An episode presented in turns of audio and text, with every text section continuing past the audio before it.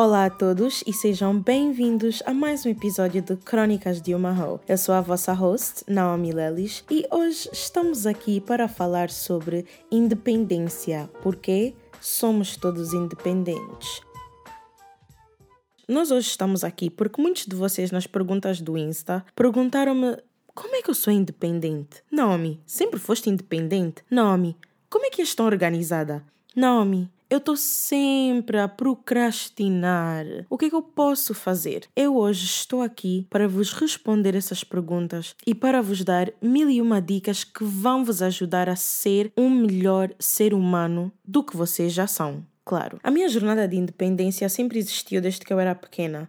Eu sempre gostei de estudar e sempre gostei de dar o meu melhor e sempre fui aquele tipo de aluna que gostava de estar atenta às aulas, gostava de fazer sempre o TPC dias antes de entregar e isso só porque eu sabia que eu para ter uma boa nota, eu tinha que dar o meu melhor. Então isso é algo que eu sempre tive na minha cabeça desde pequena, não é algo que só aconteceu agora. Como eu sempre fui exigente comigo mesma, na escola e sempre fui competitiva, menos na educação física, porque eu até hoje ainda sou um pouco cheinha e tipo, yeah, eu quando era mais nova então, yeah, era muito difícil estar a correr à toa, tá bem? Tá.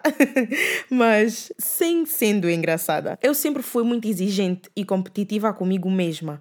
Então eu sempre tive na minha cabeça que eu tenho que dar o meu melhor e eu, para dar o meu melhor, tenho que me focar em mim mesma. E como eu sempre fui assim, isso fez-me ser mais organizada em como eu organizo o meu tempo para estudar e o meu tempo para relaxar e para estar com meus amigos e etc. Eu sempre soube que eu tenho que pôr a escola primeiro porque eu quando era mais nova era só esse o meu único trabalho, era estudar, era eu tenho que ter boas notas porque eu para ter boas notas significa que eu vou passar de ano e etc. E isso veio comigo até o ensino, o ensino secundário, que eu fui para os Estados Unidos, e aí no ensino secundário eu tinha que ter boas notas, tinha que ter atividades extracurriculares para que o meu resume fosse bom para todas as faculdades que eu aplicasse. E agora eu estou na universidade e continuo a ter as minhas extracurriculares e continuo a trabalhar em diversas organizações para que eu possa crescer. Porque, sendo exigente, eu sei que eu vou ter um bom futuro para mim mesma. Porque ser independente não é só tipo, ah, eu sei fazer as coisas sozinha e não preciso de ninguém. Não. Ser independente é conseguir trabalhar com todos que estão à nossa volta de uma maneira organizada e de uma maneira em que todos saem a ganhar. Não só eu, mas como a minha equipa. Ser independente é conseguir conversar com as pessoas de uma forma aberta, em que eu consigo lhes ouvir e eles também conseguem me ouvir e eu consigo transmitir com as palavras corretas o que é que eu quero dizer. Eu acho que na vida tem de existir um balanço e eu esse balanço aprendi no meu primeiro ano da universidade, porque foi o primeiro ano que eu realmente estava sozinha e tive que começar a organizar o meu dia em termos de a que horas é que eu vou comer, a que horas é que eu vou treinar, a que horas é que eu vou estudar, etc, etc, porque eu não tinha os meus pais comigo. E para eu conseguir vos transmitir esse balanço hoje, vou introduzir o livro chamado Os Sete Hábitos das Pessoas Altamente Eficazes, escrito por Stephen Covey. E eu recomendo a todo mundo a ler esse livro o mais rápido possível, porque eu tive que ler esse livro para uma das minhas aulas que eu fiz este semestre, que chamava-se Arts Leadership. E, primeiro tudo, é que esse livro é tipo o standard da indústria para qualquer líder, percebem? Mas eu trouxe este livro por quê? Porque este livro é um livro de autoajuda e é um livro que nos ajuda a determinar um sentido de propósito na nossa vida e ele tem sete hábitos, como o título, claro, que vocês podem ler, até porque é uma leitura super fácil e está escrita numa linguagem em que qualquer idade, dos 15 até, epa, até a pessoa mais velha do mundo pode ler. Mas eu hoje vou me focar no sétimo hábito, que é o hábito da renovação pessoal. Eu comecei uh, a ser mais independente posso dizer, no meu primeiro ano da universidade, como eu já disse, eu comecei a ter uma vida mais espiritual aos meus olhos. Eu comecei a meditar, comecei a fazer yoga, fiquei vegetariana por quase dois anos. E até hoje, tipo, ainda tento fazer escolhas vegetarianas no meu dia a dia ou vegan, na minha alimentação. Mas eu decidi voltar a comer carne porque eu quando volto para Angola, tipo, é bué difícil encontrar opções vegetarianas para mim, infelizmente. Mas por que eu estou a dizer isso? Porque eu decidi por vontade própria ser alguém melhor e tornar-me numa pessoa que foca-se em amor próprio e amor pelo planeta. Porque para nós sermos independentes, nós temos que nos focar em querer mudar para nós e não pelos outros. Porque, pessoal, quem vive pelos outros não está a viver uma boa vida. E quem vive pelos outros nunca vai saber quem ele é. And that's on period. E para nós conseguirmos amar outras pessoas, nós temos que nos amar primeiro, porque aí sim vamos saber o verdadeiro significado do amor. Então agora Vamos aqui entrar no sétimo hábito: o hábito da renovação pessoal. O hábito da renovação pessoal foca-se em quatro domínios fundamentais da vida: físico, social e emocional, mental e espiritual. O primeiro domínio que eu vou falar é o física. Eu também não sou a melhor pessoa em treinar. Apesar de que durante esta quarentena eu estou a conseguir treinar todos os dias. don't, don't ever play yourself, ok? Don't ever play yourself. E eu estou a conseguir treinar todos os dias porque eu pus na minha cabeça e na minha mente, eu olhei para o espelho e disse: Eu consigo, eu vou fazer isso. E esse é o primeiro passo para nós sermos alguém independente, percebem? Nós temos que olhar para o espelho e dizer: Eu consigo, e não nos pôr em baixo, porque acreditem, boas palavras mudam o nosso estado de espírito. Mas voltando aqui para o primeiro domínio, que é o físico, o Stephen Covey recomenda pelo menos 30 minutos por dia nós temos que treinar. E se tu não consegues, não faz mal. Eu, não, eu também não sou o Usain Bolt ou o Cristiano Ronaldo. Tem vezes que eu consigo treinar todos os dias da semana. Tem vezes que eu só treino três vezes por semana. E tem vezes que eu não treino por uma semana. Acabou, estragou já tudo. Fico já sem treinar tipo durante um mês. Mas o mais importante é que nós sabemos que nós não estamos a treinar durante esse mês. Porque nós às vezes ficamos tipo, poças, eu não estou a treinar, não acredito que não estou a treinar, sou uma pessoa horrível, meu Deus, não, não, não, não. Mas nós, em vez de pormos essa conotação negativa nisso, nós temos que, tipo, estar atentos e aceitar isso mesmo. E quando nós aceitamos, nós ficamos tipo, ok, eu não estou a treinar, mas não faz mal. Quando eu arranjar esse tempo, eu vou voltar a treinar. E o que importa é isso, a aceitação. Outra cena que é muito importante para o nosso físico é comer comida que nos faz feliz e comer comida que é saudável. Quando eu digo isso, é nós temos que comer os nossos carboidratos, os nossos legumes, as nossas proteínas e tudo mais. Fazer uma alimentação saudável mesmo. E eu também adiciono comida que nos faz feliz, porque, ok, nós podemos estar a fazer uma dieta, apesar de eu não acreditar muito em dietas, né? Eu acredito mais em comer tudo o que é necessário, mas em quantidades certas. E só para avisar, eu não sou uma médica ou, ou algo assim, percebem? Só estou a falar da minha experiência. Mas comidas que nos fazem feliz, uh, o nosso cérebro vai tipo lançar químicos para o nosso corpo que nós estamos felizes, percebem? E isso nos traz uma boa energia. Eu não estou a dizer que nós temos que comer hambúrguer todos os dias, está bem? Acreditei, houve uma altura do ano que eu estava a fazer isso e eu não recomendo. Tipo, o meu corpo estava tipo uma porcaria. Mas eu digo isto porque nós podemos ter uma alimentação saudável, claro, mas pelo menos uma vez por semana ou duas vezes por semana nós vamos querer comer um hambúrguer ou pizza. E como mesmo, não é porque estão a quebrar a dieta ou estão a engordar uns quilos, não. Vocês apenas estão a comer algo que vos faz feliz e tudo o que vos faz feliz tem que ser ingerido, tem que ser posto no nosso corpo, porque porque nós aqui no Crônicas do Marro gostamos de energia positiva, não é?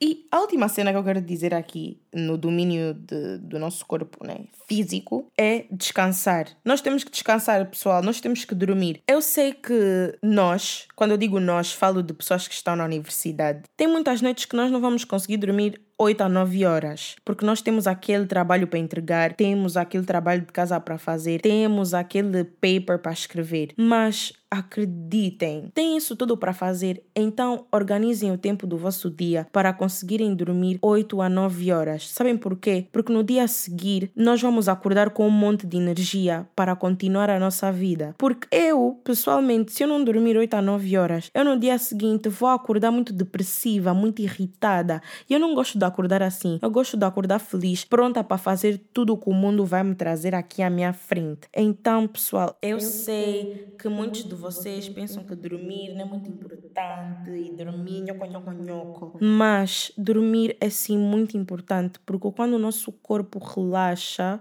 à noite e dorme mesmo às 8, 9 horas, nós no dia a seguir vamos acordar tipo um pintainho que acabou de nascer e está a voar pela primeira vez e ele tenta, tenta e tenta e não para de tentar. O segundo domínio é social e emocional. Eu incluí este domínio porque eu acho que para nós sermos pessoas independentes na nossa vida e mantermos sempre uma energia positiva, nós também temos que ter amizades à nossa volta que são verdadeiras e valorizam quem nós somos. Nós não podemos ter pessoas que não querem ver o nosso melhor e que falam mal conosco na nossa vida. A sério, tipo, eu sei que muitas das vezes nós gostamos muito de uma pessoa porque ele é engraçado ou ele, né pá, eu não sou assim, né? Mas há pessoas que gostam de certas pessoas porque lhes levam em certas festas, lhes levam em certos caminhos. Mas é o seguinte, ter uma pessoa tóxica na nossa vida não nos leva a lado nenhum. And that's on period. Por isso, à vossa volta, tenham mesmo só pessoas positivas que sabem conversar com vocês e que vos trazem energias positivas e coisas boas que vocês aprendem todos os dias. O terceiro domínio é a saúde mental. Muitos de nós não falamos de saúde mental porque na nossa sociedade africana não é algo que existe uma conversa muito aberta. Mas eu acho que essa conversa tem que começar a existir e eu sei que aqui no Crônicas do Marro nós vamos ter um episódio só focado em saúde mental. Então, o que eu tenho para dizer agora que para nós melhorarmos a nossa independência uh, na saúde mental é aprendam coisas novas todos os dias, leiam livros, exercitem a vossa mente, escrevam um diário, tipo, nem que for ler notícias no Twitter ou no Insta, ou ler poemas mesmo no Insta, há tantas e tantas páginas. Tentem ler pelo menos 30 a 40 minutos por dia e vão ver que vocês vão estar mais atentos em tudo que passa à nossa volta, porque nós quando lemos, nós temos que estar dentro da história, percebem? Não sei se vocês estão a perceber o que, é que eu disse com isso, mas quando eu digo dentro da história, tipo, nós estamos a, a imaginar nós na história, nós estamos a... as palavras estão a entrar mesmo para a nossa mente, porque nós só estamos a nos focar no livro e em mais nada, não estamos a nos distrair com o telefone, com notificações, com cenas à toa que estão sempre no Twitter e no Insta, percebem? E algo muito importante para a nossa saúde mental é nós aceitarmos que nós não estamos a nos sentir bem. Porque se nós não aceitarmos que nós não estamos bem, nós nunca vamos ultrapassar essa fase. Porque é normal chorar, é normal nós estarmos tristes e são coisas que acontecem na vida. Por isso, nós não podemos deixar a nossa depressão tomar conta de nós. Nós temos que querer sempre o melhor para nós. E o último domínio, aqui do sétimo hábito, do hábito da renovação pessoal é o espiritual. Eu, para ser sincera, eu amo ser espiritual. Eu amo estar na natureza, amo ir para a praia, respirar a brisa, respirar o ar fresco da natureza. E eu acho que nós hoje em dia vivemos numa era digital em que na qual estamos sempre no telefone, estamos sempre no PC, estamos sempre a, a ver filmes na Netflix, séries e etc. E nós estamos a perder o nosso contacto com a relva, brincar nos parques, coisas que nós fazíamos quando éramos crianças. Por isso, eu acho que todos nós, pelo menos uma vez por semana, devíamos ir para fora, caminhar, jogar futebol, jogar basquetebol, jogar vôlei com nossos amigos, fazer alguma coisa ao ar livre, até porque nós vamos estar a ter aquele contacto humano, né? A julgar esses desportos. E se nós não tivermos ninguém conosco, vamos só numa caminhada, respirar o ar fresco, porque ficar muito tempo fechado em casa também é um coste depressivo, porque nós não estamos a respirar uh, o nosso planetazinho, percebem? E para repetir mais uma vez, os quatro domínios fundamentais são físico, social emocional, mental e espiritual. Por isso, pessoal, vamos trabalhar nesses quatro domínios para sermos melhores pessoas. Agora vamos entrar nas perguntas da semana. A primeira pergunta que eu recebi foi: Mas Naomi, eu estou sempre, sempre, sempre a procrastinar. O que é que eu posso fazer? Pessoal, eu também, às vezes, Estou sempre a procrastinar. Eu olho para o meu calendário e eu fico tipo, e tinha que fazer isso. Ah, mas já estou cansada, vou fazer amanhã. Dia seguinte também fico tipo, ah, mas vou fazer amanhã, ainda tenho tempo. Depois, quando noto, afinal tenho que entregar essa coisa amanhã e hoje é o último dia para fazer e então é boa de cenas. Mas, ouçam pessoal. Uma das coisas que eu faço é, eu uso o calendário no meu telefone e no computador. Eu tenho um iPhone e o meu computador é um Mac e eu uso o iCloud, então está tudo conectado. Mas eu, tudo que é exame, TPC ou trabalhos para entregar, eu ponho logo no meu calendário quais são as datas que eu tenho a entregar e a hora. Eu tento manter isso tudo organizado porque eu sou uma pessoa visual e eu tenho que ver as coisas à minha frente. E tendo isso sempre organizado e atualizado, eu já não vou procrastinar porque eu vou conseguir organizar o meu tempo. E eu organizo o meu tempo escrevendo tudo nas notas do computador ou no meu calendário físico. Eu quando estou na universidade, mesmo agora que estou aqui em Lisboa e estou em quarentena, não estou com o meu calendário físico porque fico em Miami. Mas eu escrevo nos dois sítios, escrevo no computador e no físico para eu estar sempre a pensar naquilo que eu tenho que fazer. Então o que é que eu faço?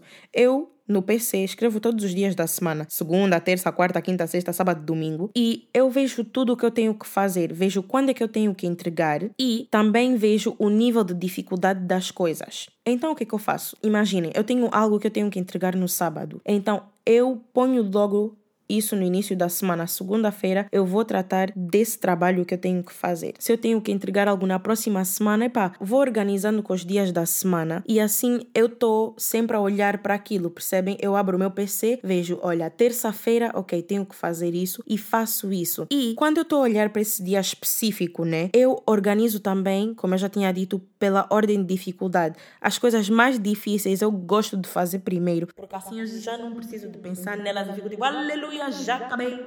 Mais difícil já basou. Agora vou fazer algo mais fácil. Isso são um dos processos que eu faço para eu não procrastinar, porque eu sei que às vezes nós ficamos tipo, ah, não, eu consigo fazer isso amanhã. Mas é aquilo, pessoal. Se nós conseguimos fazer hoje, é melhor fazermos hoje. Assim amanhã nós temos mais tempo para descansar. And that's um we, that's um period. A segunda pergunta que me fizeram não tem nada a ver com o tema de hoje, mas isto é Crônicas do Marrou e claro que nós temos que falar sobre sexo. E a pergunta que me fizeram foi: o que fazer quando o teu parceiro tem mais experiência sexual que tu? Eu acho que nós temos que aproveitar desse nosso parceiro. Não estou a falar no sentido de aproveitar e fazermos o que nós quisermos, não mas estou a falar no sentido de nós aproveitarmos para aprender novas experiências com o nosso parceiro. E se nós não gostarmos das coisas que eles estão a fazer porque nós nunca fizermos, nós temos que nos sentir à vontade e sermos abertos com os nossos parceiros e dizer: Olha, eu não estou a gostar disso que tu estás a fazer. E eu também acho que se ele ou ela tem mais experiência sexual,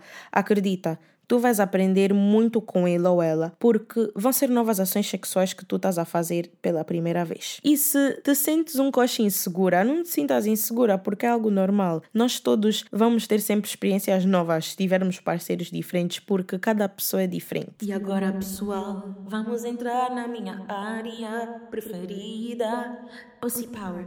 Pussy, pussy, pussy, pussy, pussy, pussy power. Se vocês seguem-me no Twitter, vocês devem ter visto que eu disse que a Pussy Power da semana é a nossa querida princesa de Gales, a princesa Diana. A princesa Diana Frances Spencer nasceu no Reino Unido em 1961 e infelizmente teve uma morte trágica com 36 anos em Paris, França. Mas hoje nós não vamos falar sobre esse assunto e nem vamos entrar nesse assunto porque me deixa muito triste. Mas nós hoje vamos falar da princesa Diana como uma ícone aqui no Pussy Power, porque ela era uma filântropa, uma ícone da moda e ela até hoje é admirada pelo seu trabalho de caridade, especialmente ao combate ao HIV e à campanha internacional contra as minas terrestres. E nessa campanha dela contra as minas terrestres, pessoal, se vocês não sabem, ela esteve em Angola, sim, sim, e o filho dela, o Prince Harry, também esteve em Angola.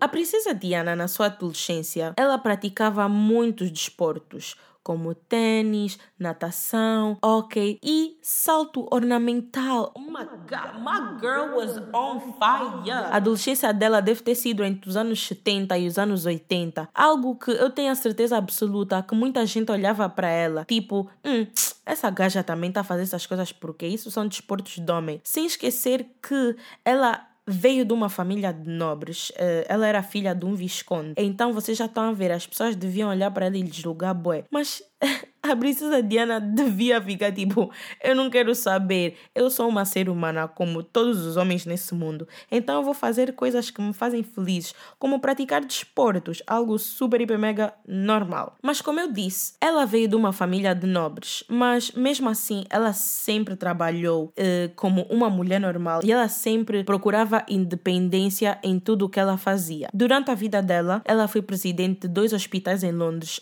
ambos se especializavam em tratamentos de câncer. Ela recebeu o Prêmio Nobel da Paz, que é um grande goal, pela campanha que eu já disse anteriormente, a eliminação de minas terrestres. O que me cuia mais na Princesa Diana é que ela estava ela estava sempre a quebrar o protocolo de uma princesa divina, percebem? É, epá. E eu agora vou vos dizer vários exemplos de como ela quebrava o protocolo. Ela, na altura que casou com o Prince Charles, ela nos votos de casamento, ela não disse que ia obedecer o príncipe, até porque, hello, somos seres humanos todos e cada um é livre de viver como quiser, sem ser escrava de um homem. Muito obrigada, thank you. Os filhos dos nobres têm que estudar no palácio, mas a princesa Diana fez questão de que os filhos dela estudassem em escolas públicas como crianças normais. Ela também levava os filhos dela a comerem McDonald's, a andarem de autocarro, de metro. E outra cena escandalosa que ela fazia naquele tempo era mostrar os ombros e usar vestidos apertados e lindos, algo que eu